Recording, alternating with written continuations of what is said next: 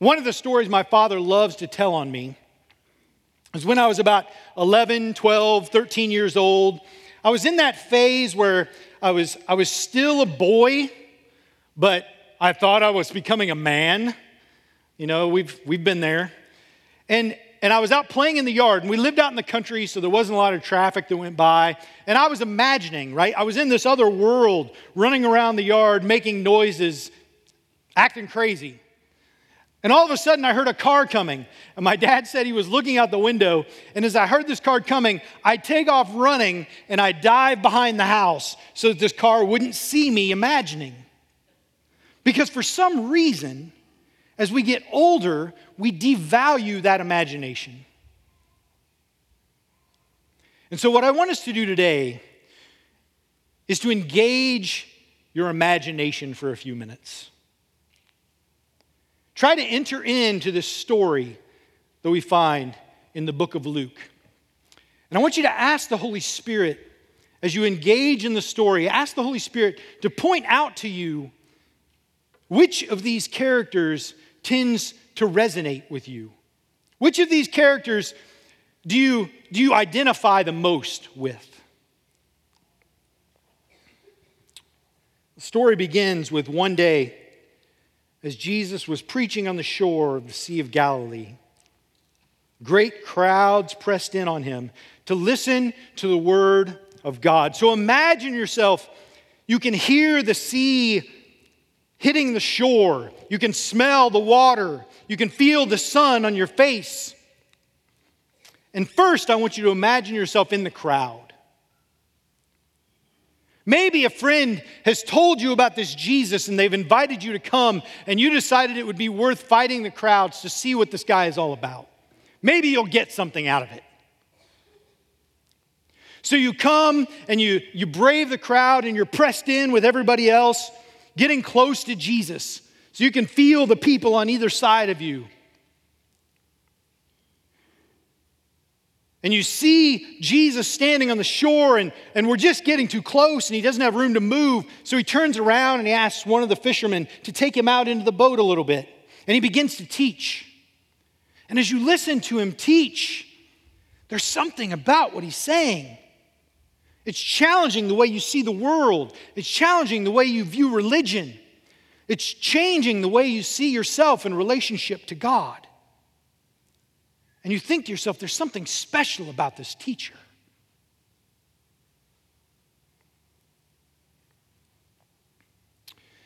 He finishes his teaching, and people begin to filter away. And the teacher turns and begins to talk to the fishermen who are there close by. But for some reason, you linger. You think maybe you'll see something. You've heard that this man has done miracles in the past, so maybe you'll get to see something. And maybe, just maybe, he'll do a miracle for you. Because I could use a miracle. Times are hard. I could use a miracle. My relationship has gone south. I could use a miracle.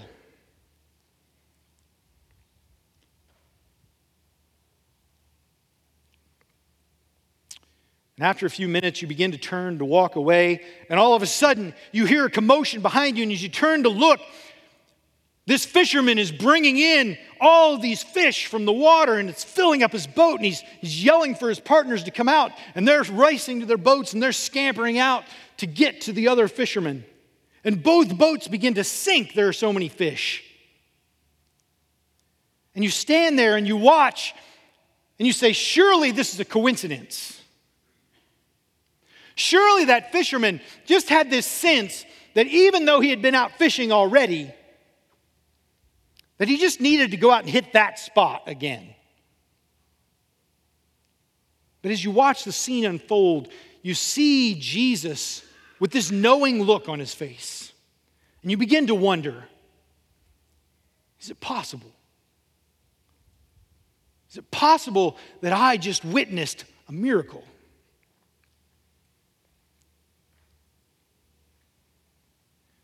And as you begin to process that, then you start to think,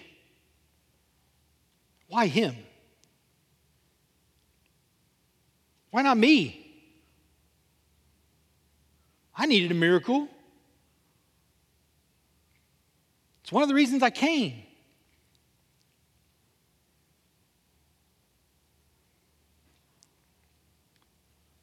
But you also think if that was a miracle,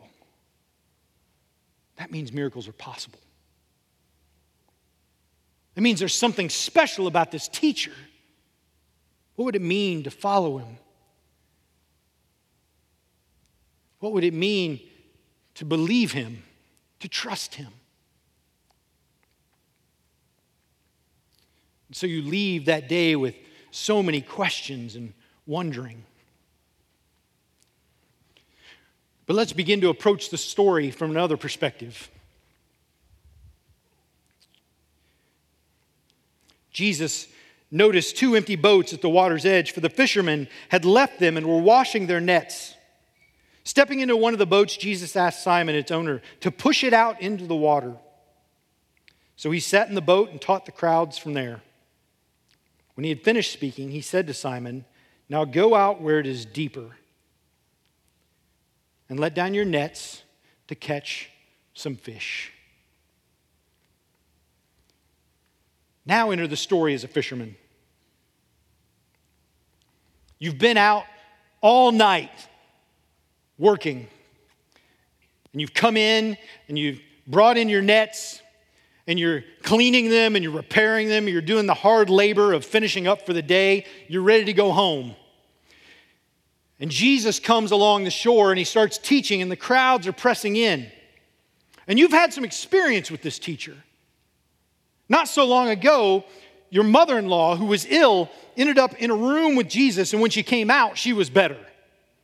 And I don't know if that was a blessing or not, but it happened. Wow, there's some mother in laws going on around here. but you have this experience with this teacher. And so when he looks at you and he says, Hey, can you stop cleaning your nets for a second and let's push out in the water a little bit so I can kind of back up from these crowds and teach a little bit? And you don't want to because you got work to do. But you get in your boat and you take Jesus out a little bit and you begin to hear him teach. And he teaches as one who has authority. He teaches in a way that I've never heard anyone teach before. There's something powerful about it, There's something life changing about it. And he finishes his teaching and he turns around and he looks at you and he says, Now, let's push out into the deeper water. You're going to go fishing again. Peter is a trained fisherman. This is his job. He knows what he's doing. He's been out all night. This is not the time or the place to be fishing. Jesus looks at him and says, Let's push out into the deeper water and start fishing again. I can just imagine a teenage Peter, Oh, come on, Jesus. But he's got experience with Jesus. He's just heard him teach in a powerful way. And so he looks at him and he says, If you say so. And they head out into the deep water.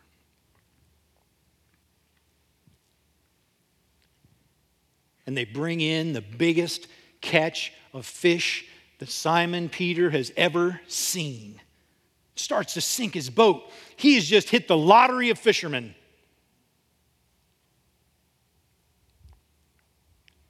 His family is safe and secure. They're set, they're ready to go.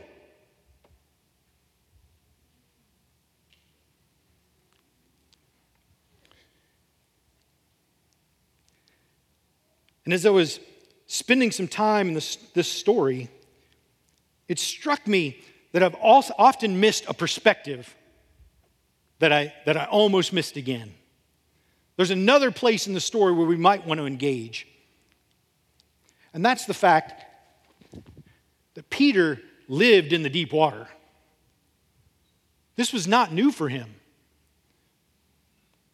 He made his living out in the deep.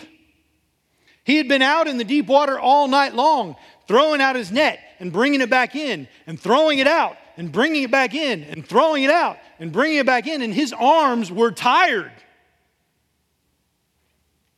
He was exhausted. He'd come in for the night, he was ready to go home. And this teacher has called him out into the deep water again.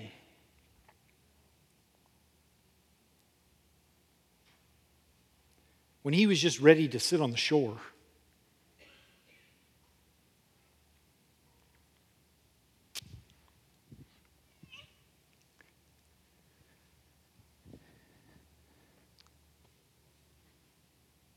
Where do you see yourself in that story?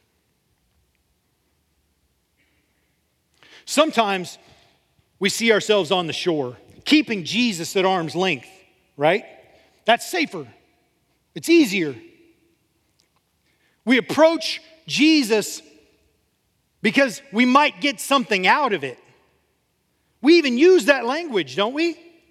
We use it when we come to church. Man, I wish Steve was here so I could have got something out of that sermon. Can I get an amen? no one's wishing that more than me, I'm just telling you.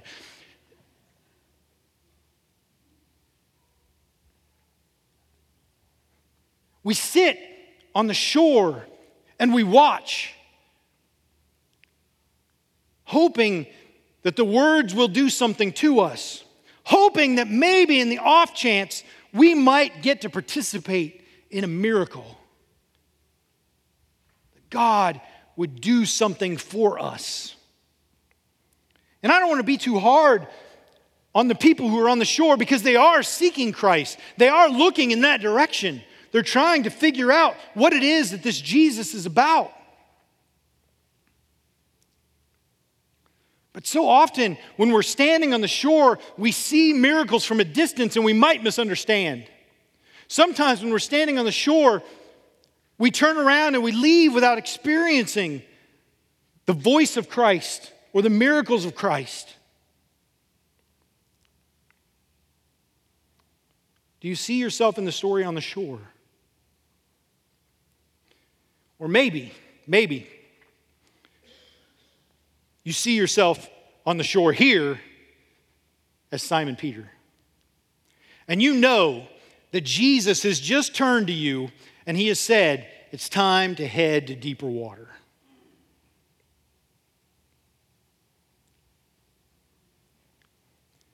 It might be hard. It might be risky. It might be dangerous. But he said, let's go to the deeper water.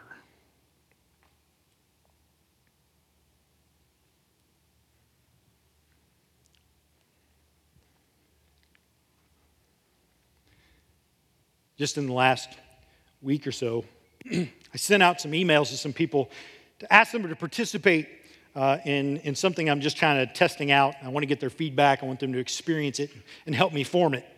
And so I kind of prayed over a good period of time about who to ask, and I sent out some emails and said, Hey, would you participate in this? It might require some things of you, and here's what it would require. And so I get an email in return from one of the people that I had asked, and they said,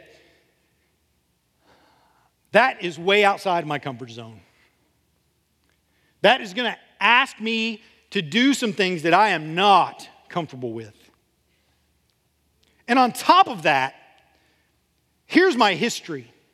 You may not know this, but here's my history.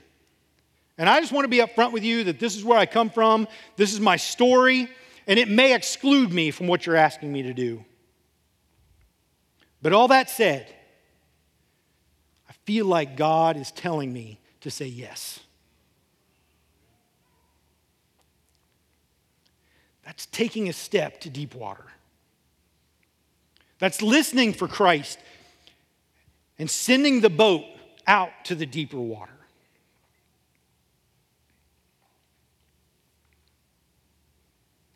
Maybe you resonate with Simon Peter on the shore. Or maybe, and this is probably true of a number of people in this room, you might resonate with Simon Peter out in the boat the night before. And you have been throwing that net out into the water for as long as you can remember. And you've been throwing it out and pulling it back in and throwing it out and pulling it back in. And you are exhausted. You are tired. You feel like this is what God wanted you to do, but you are not seeing any results.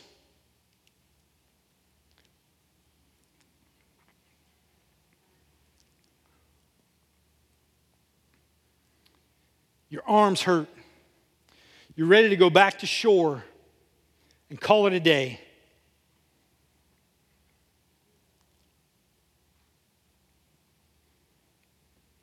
Maybe that's you today.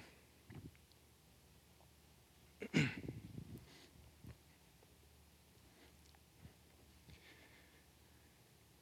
you have it? Does the Spirit have in your mind which of those places you might be? You might even be somewhere in between, somewhere on the journey in between those places. But can you see it? Can you imagine it?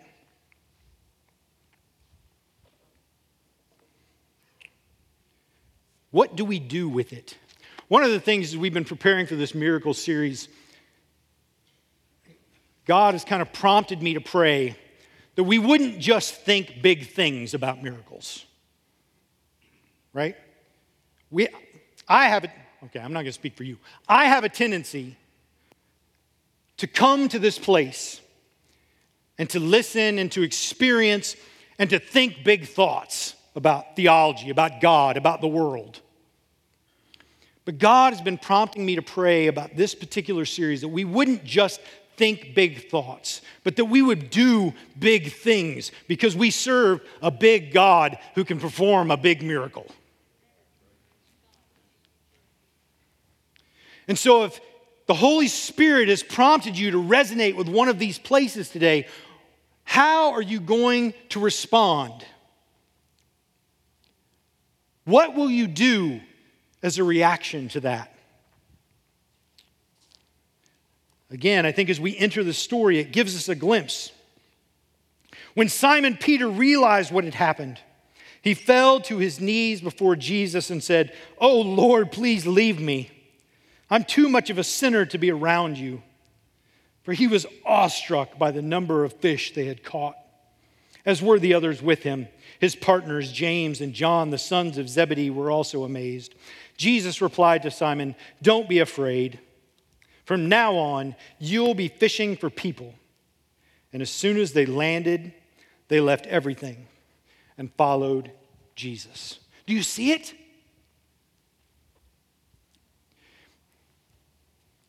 The interesting thing about this particular miracle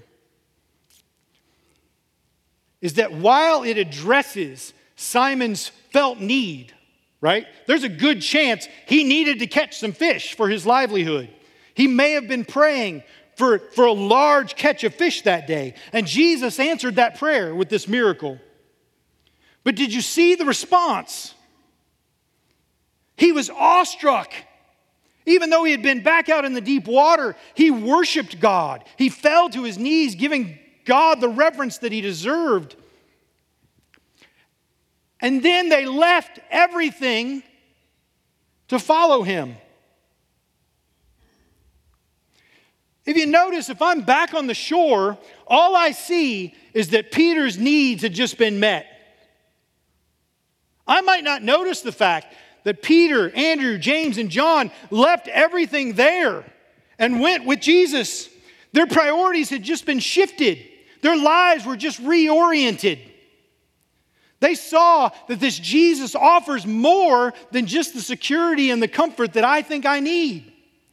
This Jesus offers a different way of life, and it might be risky, it might seem dangerous, it might go against our experience. But the miracle worker is calling us to follow him wholeheartedly wherever it is he leads us, and to leave those things that we value behind.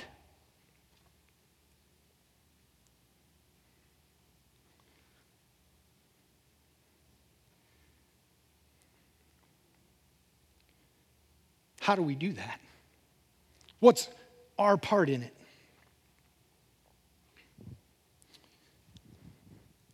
If you notice, if I'm back here in the crowd, I don't hear Jesus turn to Peter and say, Let's push out into deeper waters. I'm too far from him to hear it. And so if you find yourself in the crowd, I would challenge you to move toward Jesus. This is what the spiritual disciplines do in our lives. These aren't just things we do over and over and over again just because somebody told us to. This is the way we get to know Jesus better. This is the way we begin to hear his voice. If you aren't spending time in the scripture, don't read it as an intellectual exercise. Read it because that's how you get to know Jesus better. Begin to read Matthew, Mark, Luke, and John. See what it is that Jesus does. See how it is that he acts. Listen to how he teaches and be transformed by it. Ask yourself, God, what is it you are trying to do in me today through the way Jesus lived and taught? Engage the word and be formed by it. Spend time in prayer, and during that prayer, shut up. Listen. Be quiet. How do I hear Jesus say it's time to move to deep waters if I'm always telling him what to do?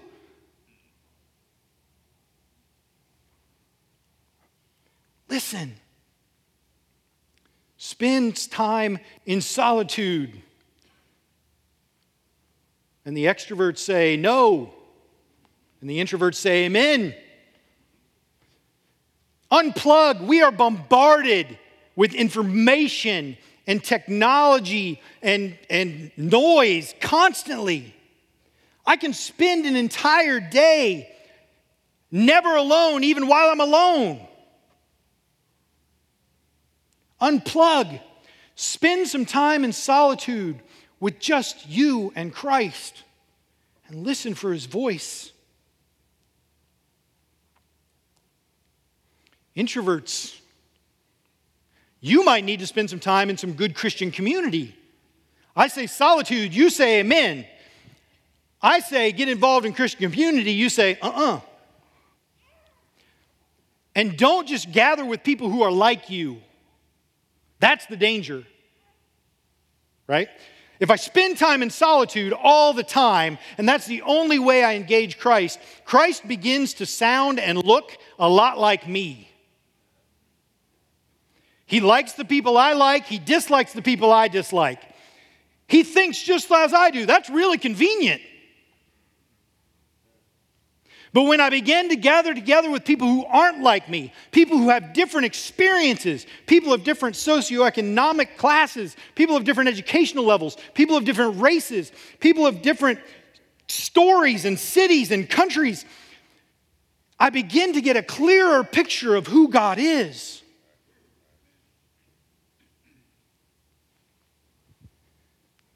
So you might need to gather together in some Christian community and listen for where God is telling you to go. Is He calling you to the deep water?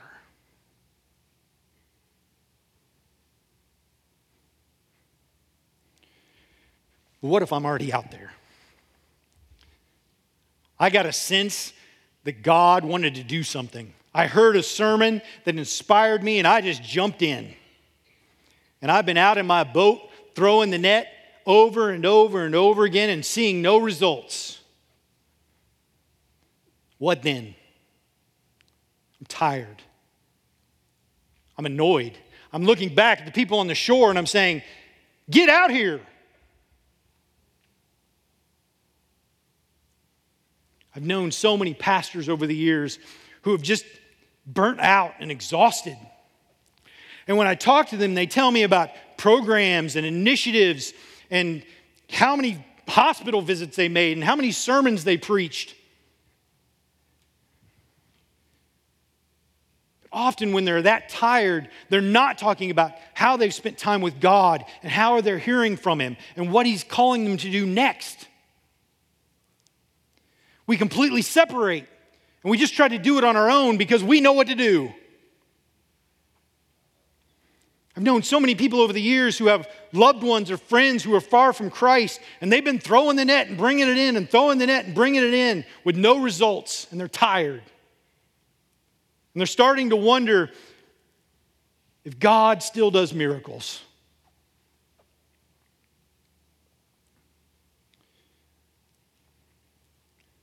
Sometimes we get out in the deep water and we leave Jesus on the shore.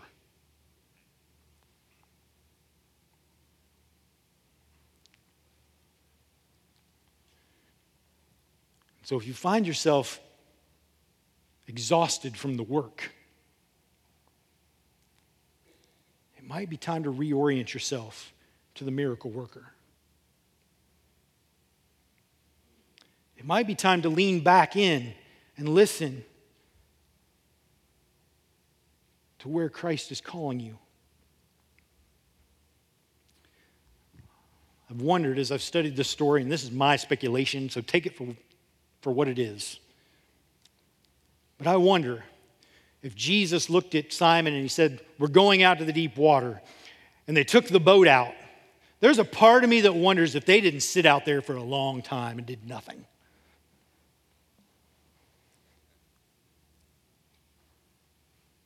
And I can just imagine Simon looking at his watch, because, you know, they wear digital watches. I can just imagine Simon checking the time saying, Are we going to fish or what?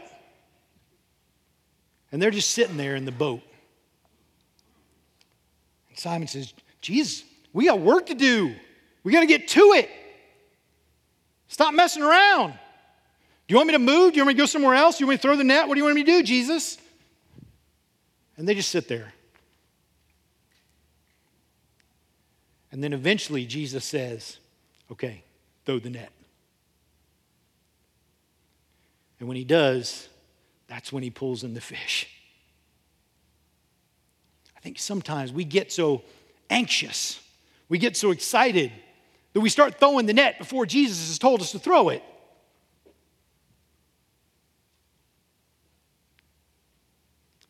We need to reorient ourselves to the miracle worker.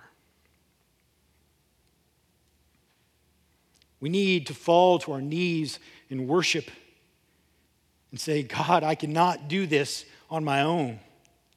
I can't do it without you. The deep water is too deep, it's too dangerous, it's too scary.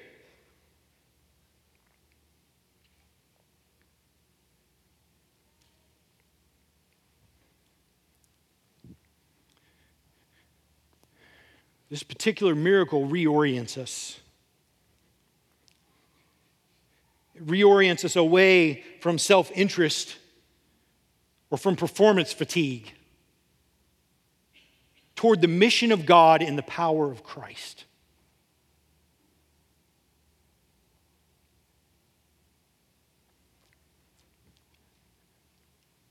Where do you see yourself in this story?